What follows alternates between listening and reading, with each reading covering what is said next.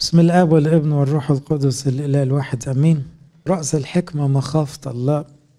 دي لو دوستوا على ديكشنري الكتاب المقدس هيطلع لكم على الأقل سبع آيات بنفس المعنى. رأس الحكمة مخافة الله. فليها كذا نص من كذا كتاب في الكتاب المقدس. هتلاقوها في المزامير هتلاقوها في الأمثال هتلاقوها في يشوع بن سيراخ بألفاظ أخرى. رأس الحكمة تاج الحكمة بدء الحكمة أصل الحكمة وكلها مخافة الله.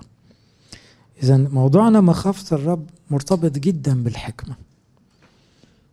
يعني عشان تبقى حكيم لازم تخاف ربنا واللي بيخاف ربنا إنسان حكيم.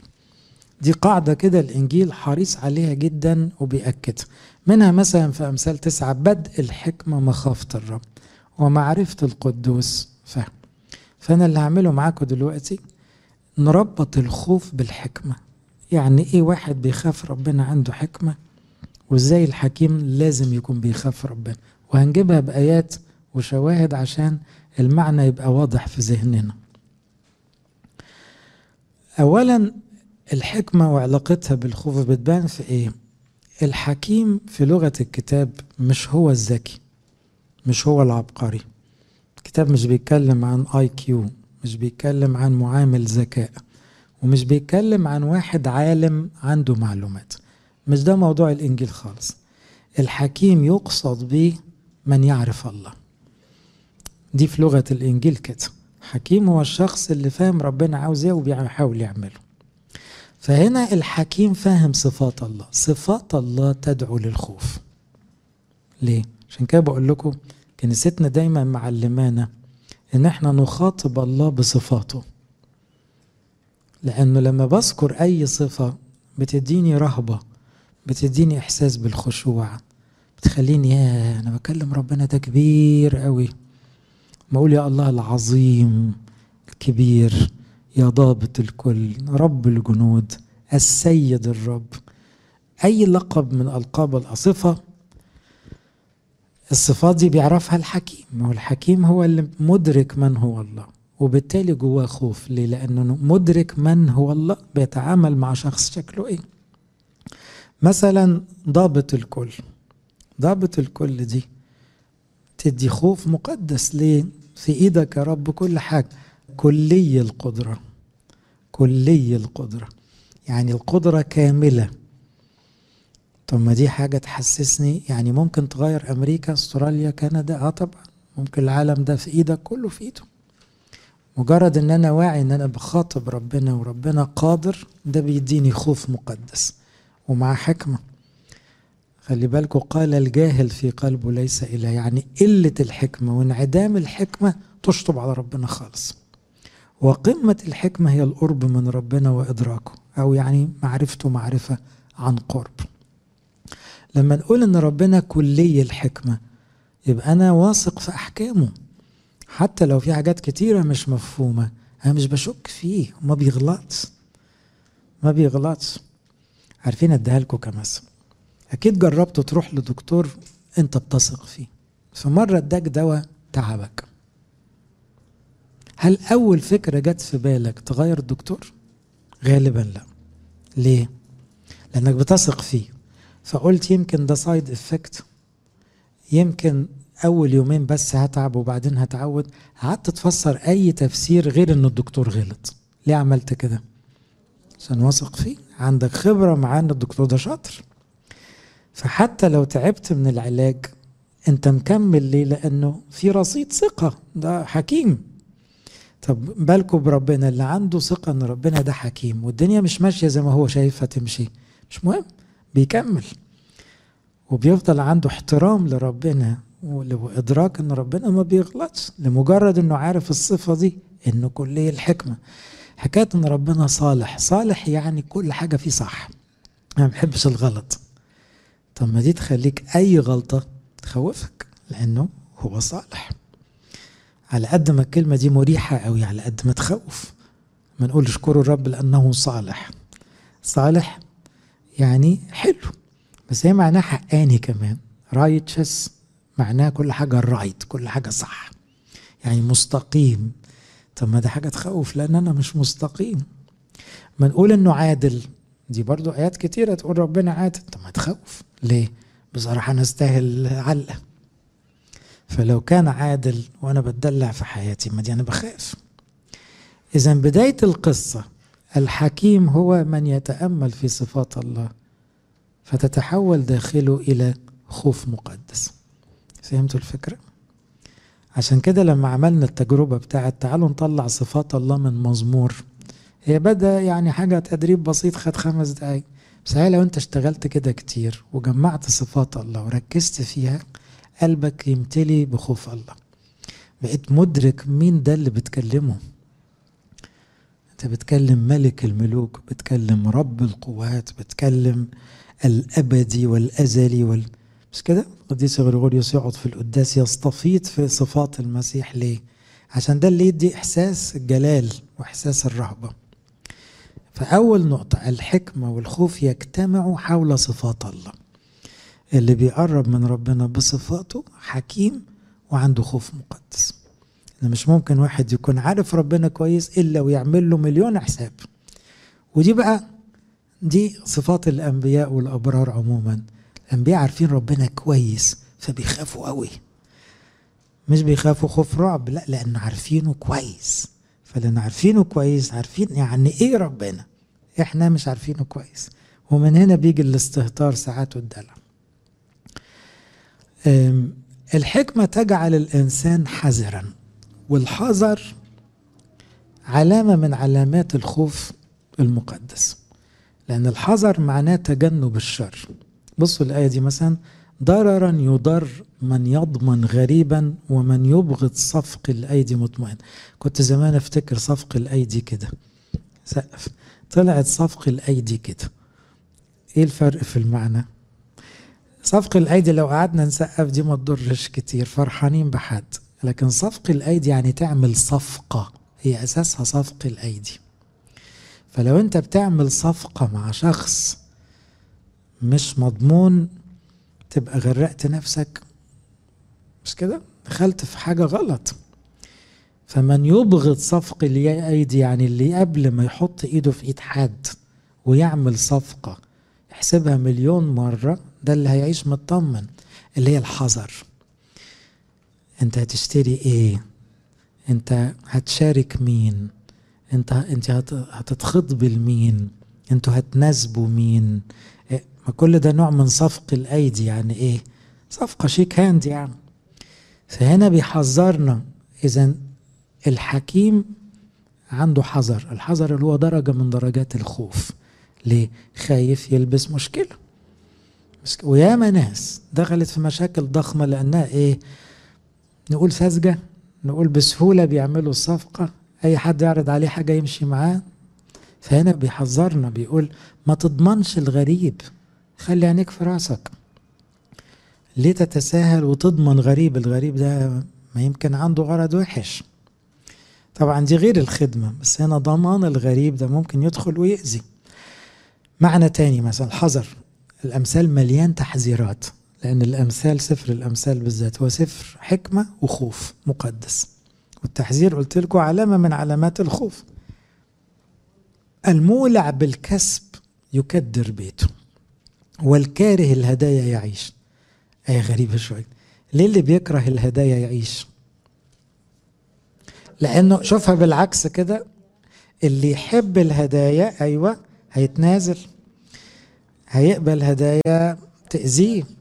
فاللي شبعان وما تفرقش معاه الهدايا بيعيش صح. لكن اللي اللي تلمع عينيه مع الهدايا فاكرين مين اللي لمعت عينيه مع الهدايا؟ جحزي وفي واحد تاني مصيبة كبيرة بقى بلعام. فاكرين بلعام ابن بعور ده في وقت موسى النبي؟ كان مستعد يلعن الشعب بس ادوني هدية. وهلك بلعام. لكن الكاره الهدايا قاليش على النبي مثلا ما خدش هدية. يا عم يعني يهديك يرضيك عاوز يجيب له هدية غالية جدا كان أبرص وخاف. ما باخدش مجانا أخذتم مجانا أعطوا فإذا هنا الكاره الهدايا بيعيش. هنا تحذير. التحذيرات هي دي علامة من علامات الخوف لأن الخوف المقدس مش بس خوف من ربنا هو خوف من الغلط. فالتحذير من الغلط دي معناه أن واحد حريص. في أمثال سبعة بيتكلم عن المرأة الزانية أو خطية الزنا بالذات. وإزاي بتدخل كده بتتسلسل حتة حتة والمرأة الغريبة وتقول كلام ناعم وبعدين إيه تحصل مصيبة؟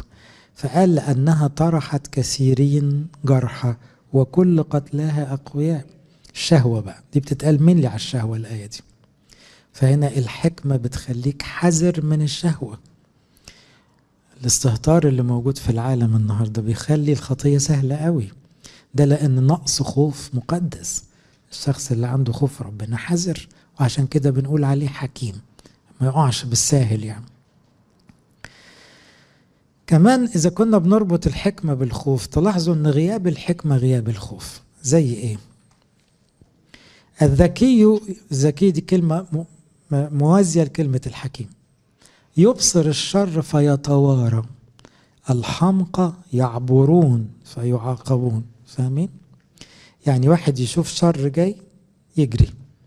ده إيه؟ ده حكيم. لأنه خاف من الشر. فإذا من غير حكمة بقى يقف بقى يتفرج. تتفرج على إيه؟ ما أنت هتتأذي. فهنا الحمقى يعبرون فيعاقبون. أنت معدي ليه في سكة غلط؟ ليه قعدت في مكان غلط؟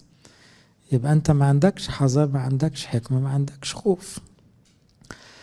فوق كل تحفظ احفظ قلبك لأن منه مخارج الحياة هنا التحفظ حكمة والتحفظ خوف. أنا ما انساش شاب جميل يقول لي بص ابونا أنا كنت من الأول كنت عاوز أترهبن. فقررت بقى أنا عارف علاقات الجامعة والحبيبة وكده. قررت أتعامل بحذر شديد وما اسمحش لنفسي بأي إعجاب بأي بنت. أنا حاطط الرهبنة في بالي. شاطر. هذا التحفظ حوالي ناس بقى كل يوم يحبوا في بعض هو خد موقف. كويس. بس هنا ده حكيم لأنه عمل تحفظ. فاللي حافظ قلبه ما فيش كلام بقى يطلعه وينزله. لا لا. هو واخد باله كويس قوي مركز مع نفسه. ده نقول عليه عنده خوف؟ آه طبعا. خوف من الغلط أو خوف من الشهوة أو خوف من عاطفة. وبالتالي حكيم. فهمتوا؟ أنا عمال أربط الحكمة بالخوف عشان تفهموا ليه الكتاب ملح في فكرة راس الحكمة خوف الله بكل أشكاله. فاللي خايف يغلط حكيم. لا تكن حكيما في عيني نفسك. اتق الرب وابعد عن الشر. لما الواحد يشوف نفسه حكيم في اللحظة دي ما بقاش حكيم بقى غشيم. طول ما الواحد شايف نفسه مش حكيم هو مش هيغلط. لأنه هيبقى عاوز يتعلم وخايف. خايف لأنه ناقصه حكمة. أول ما الواحد بيثق في ذكائه أو حكمته بيقع بسهولة جدا لأن الشيطان يعرف يتستر على دول. ما يعرفش يتستر على اللي إيه دايما يقول طب هسأل أب اعترافي اتغاظ الشيطان مش عارف يدخل له إزاي. أو طب لما أصلي الأول. يا عم ما هي واضحة لا أصلي الأول. لأنه مش واثق تماما في حكمته كويس. فإذا تحفظ أو احذر من أنك تشوف نفسك حكيم. لأن في أشعية واحد يقول ويل للحكماء في أعين أنفسهم. سليمان أشهر حكيم في التاريخ. لما وثق زيادة في حكمته لقيناه عمل حاجات هو نفسه قايل في الكتب بتاعته حسبه من المصيبة دي اللي هي المرأة الوثنية. ده إصحاحات كاملة في سفر الأمثال تحذير من المرأة الغريبة وهو وقع في نفس الغلط اللي قال لكل الناس حاسبوا من دي بالذات وفرد لها إصحاحات. إيه اللي حصل؟ لأنه بقى حكيم في عين نفسه عشان كده لما بنقول سليمان الحكيم مش بنفترض إنه حكيم طول حياته. لا لا ده في جزء من حياته كان يعني مش حكيم خالص لأنه عمل حاجات ضد خالص كلام ربنا. بس رجع بالحكمة تابع يبقى هنا افتكروا لما الحكمة تروح الخوف يروح أو لما الخوف يروح الحكمة تروح. فهمتوا؟ لما واحد يقول لك أنا هدخل المكان ده هيحصل لي إحنا ما بنقع يعني دي دي أنا واثق من نفسي. اللي يقول لك كده ده مش حكيم لأنه ده هيقع لأنه فاكر نفسه ما يغلطش يعني فاكر نفسه قد المواقف لا مش شاطر.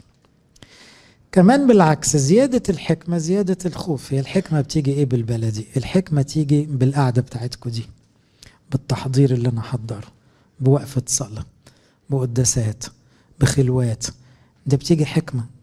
طول ما أنت بتغرف من الحكمة خوف ربنا يزيد لوحده من غير ما تعمل مجهود. فيبقى نفس طريق الحكمة هو طريق الخوف المقدس فرأس الحكمة مخافة الله. فمثلا يقول يا ابني إن قبلت كلامي. اللي هو أساس الحكمة إنك تقبل الكلام الحلو اللي جاي لك من السماء. وخبأت وصاياي عندك. تميل أذنك إلى الحكمة. تعطف قلبك على الفهم. إن دعوت المعرفة ورفعت صوتك للفهم. إن طلبتها كالفضة. بقيت تسعى عليها زي اللي بيسعوا ورا الفلوس في الدنيا. بحثت عنها كالكنوز. بص النتيجة. حينئذ تفهم مخافة الرب. يبقى السعي وراء الحكمة يجيب إيه؟ يجيب مخافة الرب. ما تقروا أقوال الآباء. أقوال الآباء ساعات يسموهم حكماء البرية. كل قول سطرين ده فيه حكمة. الحاجات دي تخليك إيه؟ تخاف ربنا أكتر. ليه؟ ده كانوا مدققين في كوباية المية. ده كانوا مجتهدين بزيادة. طب ما هو الكلام ده يخليك تشد حيلك. والخوف المقدس يزيد كويس مصلحتك. حكمة تانية أو مثل تاني يقول يا ابني لا تحتقر تأديب الرب. دي اللي خدها بولس في عبرانية 12 لو تفتكر خد الآية دي واتكلم فيها. ولا تكره توبيخه. يعني لما ربنا يشد عليك ما تتضايقش. هو بيشد عليك عشان يصلح فيك عشان تبقى حكيم أكتر عشان يحط خوف أكتر. الذي يحب الرب يؤدبه وكأب بابن يصر به. أبوك عاوزك أحسن من كده فبيشد عليك ما تزعلش. طوبى للإنسان الذي يجد الحكمة والرجل الذي ينال الفهم. يبقى التأديب يزود الخوف والحكمة. في واحد مرة قال لي أنا ما كنتش بخاف ربنا بس جات لي تجربة بقيت بخاف منه. أنا افتكرت يقصد يعني متضايق إنه بيخاف منه. قلت له طب أنت متضايق؟ قال لي لا أنا الحقيقة كنت محتاج أخاف منه. لأنه لما دخل الخوف قلبي بسبب التأديب حاجات كتيرة أوي اتصلحت. فهمتوا؟ التأديب والخوف يجيبوا بعضهم ويجيبوا حكمة.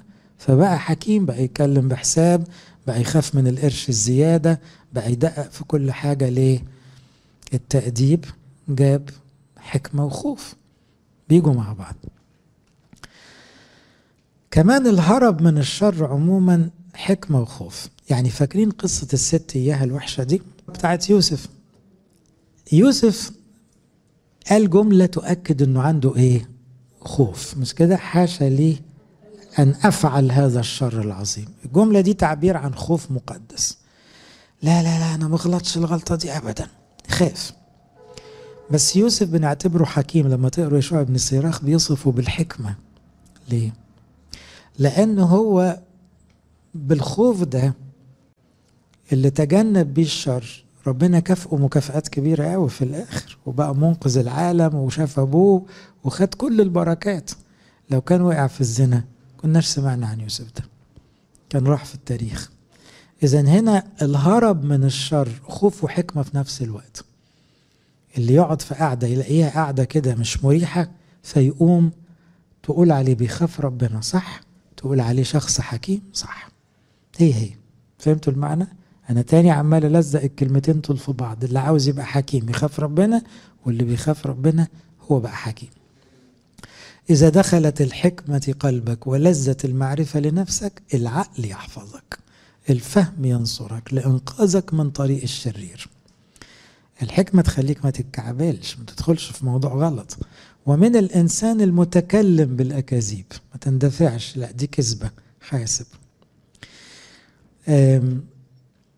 فأمثال ستة برضو في حكاية لذيذة كده. يقول يا ابني إن ضمنت صاحبك. ضمنت صاحبك دي حاجة وحشة برضو اللي هي إيه؟ تستعجل وتستأمن شخص بدون عقل. إن صفقت ها تاني صفقة. صفقت كفك لغريب إن علقت في كلام فمك. يعني اديت كلمة لحد مش قد كده. فإيه؟ بتتعلق من لسانك يعني. إن أخذت في كلام فيك. بص يا ابني تعمل إيه؟ افعل هذا يا ابني ونجي نفسك. اعمل أي حاجة واطلع من الموضوع ده. إذا صرت في يد صاحبك اذهب ترامى وألح على صاحبك. لا تعطي عينك نوما ولا أكفانك نعاسا. نجي نفسك كالضيبي من اليد كالعصفور من يد الصياد. يعني اخلع من الموضوع ده بسرعة جدا مهما كلفك. ليه؟ لأنك داخل على موضوع هيضيعك. مرة واحد حكى لي موقف مشابه جدا. قال لي كنا ثلاثة أصحاب. جالنا واحد ما نعرفوش قوي عرض علينا عرض فظيع. يزغلل العين. وإحنا بقى قاعد ينفخنا وأنتوا بتفهموا في الكمبيوتر ومش عارف إيه. ونعمل شركة ونكسر الدنيا وهندخل مليون جنيه في أول سنة العيال بقى رئها يعني وإيه. فاتفقوا وابتدوا يكتبوا في نفس القعدة. بصوا ده بياع شاطر كل عقلهم في ساعتين. وبعدين روح العاقل ده. يا نهار أسود إيه اللي أنا عملته ده؟ بقى يكلمه يتهرب منه لأنه خلاص ابتدى يمضي. بقى فعلا عمل الكلمتين دول. جري وراه صبح ظهر ليل أنا مش شغال أنا مش هكمل. قال لي ضيع عليا ألف جنيه كبداية. قلت بزيادة بس ما غرسش في الموضوع. الاتنين زمايله اتسجنوا بعد سنة تخيلين؟ بس هو عمل اللي هو حس بالخطورة جدا فهرب لحياته. هي دي المعنى إنك لازم تبقى حذر قوي لأن الحكمة تخليك ما تستخسرش. عارفين دي بنشوفها في إيه؟ في الخطوبات ساعات. تلاقي مثلا بنت اكتشفت إن خطيبها صعب خالص أو أخلاقه ملخبطة أو ملوش أمان. وبعدين تفضل تقول هتتحسب عليا خطوبة تتحسب ولا ما تتحسب؟ اطلعي منها.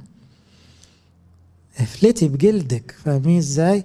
طب ده إحنا صرفنا مش عارف قد إيه في الخطوبة صرفت ولا ما صرفته؟ مش ده المهم باينة زي الشمس.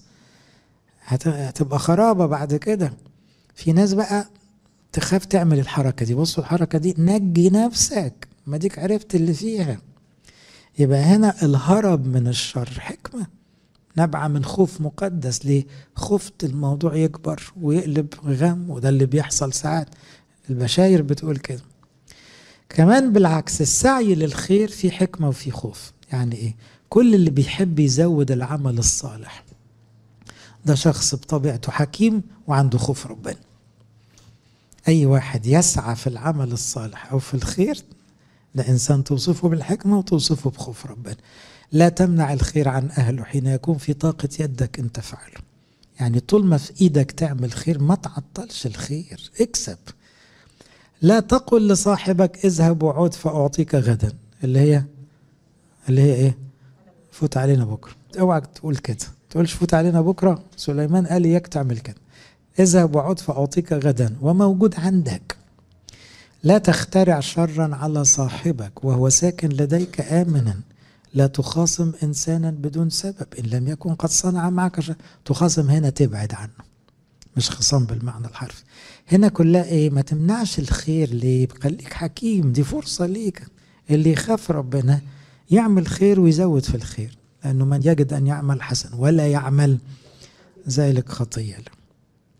برضه في الأمثال يقول الرجل الرحيم يحسن إلى نفسه والقاسي يكدر لحمه. يعني الشخص الرحيم أنت بتحسن لنفسك لما بتعمل رحمة كله راجع لك في الآخر. والأسوأ على الناس الغلابة قدر ليك انت. الشرير يكسب أجرة غش والزارع البر أجرة أمانة. فأنت طول ما بتعمل خير عمال تاخد أجر كبير. البر يقول للحياة كذلك من يتبع الشر فإلى موت. أخيرا بقى الخوف من الهلاك حكمة أنا تاني موضوعي بربط الحكمة بالخوف. رأس الحكمة مخافة الله. لأني فكرت أعمل موضوع المؤتمر كله الحكمة وبقى قلت عملنا الحكمة كتير. فسميتها مخافة الرب بس لقيتهم لازقين لبعض. لأن اللي عنده حكمة بيخاف واللي بيخاف ربنا عنده حكمة. الخوف من الهلاك حكمة. أيأخذ إنسانا نارا في حضنه ولا تحترق ثيابه؟ دي تقال أساسا على أي حضن غير نقي لأنه كان كلامه هنا عن الزنا. لكن هي تقال أيضا عن أي شهوة عموما. هتاخد فلوس مش بتاعتك في حضنك دي نار هتحرقك. هتاخد كرامة مش بتاعتك دي نار هتحرقك. هيأخذ الإنسان نارا في حضنه ولا تحترق ثيابه. في حد ممكن ياخد شعلة نهر يتدفى. يتدفى ده إيه؟ ما يتحرق. يمشي إنسان على الجمر ولا تكتوي رجليه. يعني الشر لازم يأذي فما تغلطش. بدل في شر لازم تجري وتبعد. هكذا من يدخل على امرأة صاحبه كل من يمسها لا يكون بريئا لا يستخفون بالسارق ولو سرق ليشبع نفسه وهو جوعان. يعني لو قلت عذر كان غصب عني جعت فسرقت هتاكل علقة برضه ملهاش حل لأنه الأعذار هنا ما بتنفعش. الآن أيها البنون اسمعوا لي ولا ترتدوا عن كلمات فمي. ابعد طريقك عنها عن الشهوة عموما ولا تقرب إلى باب بيتها لئلا تعطي ظهرك ظهرك الزهور يعني عز عمرك يعني. لآخرين وسنينك للقاص لئلا تشبع الأجانب من قوتك وتكون أتعابك في بيت غريب فتنوح في أواخرك عند فناء لحمك. تلاحظوا هنا في تحذيرات كتير. الحكيم عنده حاسب في دماغه طول الوقت. بس ده شاطر ده واعي. الإنسان اللي ما عندوش كلمة حاسب ده مش بيخاف ولا حكيم ده بيتدب بيقع على وشه. لكن الشخص اللي دايما عنده محاذير في عقله وقلبه ده إنسان حكيم. هديكوا كام تدريب كده. تعالوا نصلي ونطلب دايما في صلواتنا الحكمة والخوف. فهنقولها بطريقتين. سمر خوفك في لحمي. عارفين القول ده؟ دي صلوة جميلة قوي. عاوزين نطلع من المؤتمر كل يوم نقولها مرة على الأقل. سمر خوفك في لحمي يعني خلي خوفك يلزق جوايا. يبقى لازق فيا كده. يعني إيه؟ زي هدومي ما هي لازقة فيا. فتبقى لابس الخوف طول الوقت. ما تخلعوش. مفيش استهتار مفيش استهانة مفيش استباحة مفيش دلع في خوف. فسمر خوفك في لحم. طلب التاني يا رب اديني حكمة والاتنين يوصلوا لبعض. الزمن ده محتاجين قوي الدعوة دي مئات المرات يوميا. اديني حكمة في التفاهم في التعامل في الحسابات في الوقت في أي حاجة عاوزة حكمة. الصلوتين البساط دول يفرقوا جدا لو اتعودنا عليهم. وافتكروا القاعدة اللي كلنا حافظينها بس بننساها. رأس الحكمة مخافة الله لإلهنا كل مجد وكرم.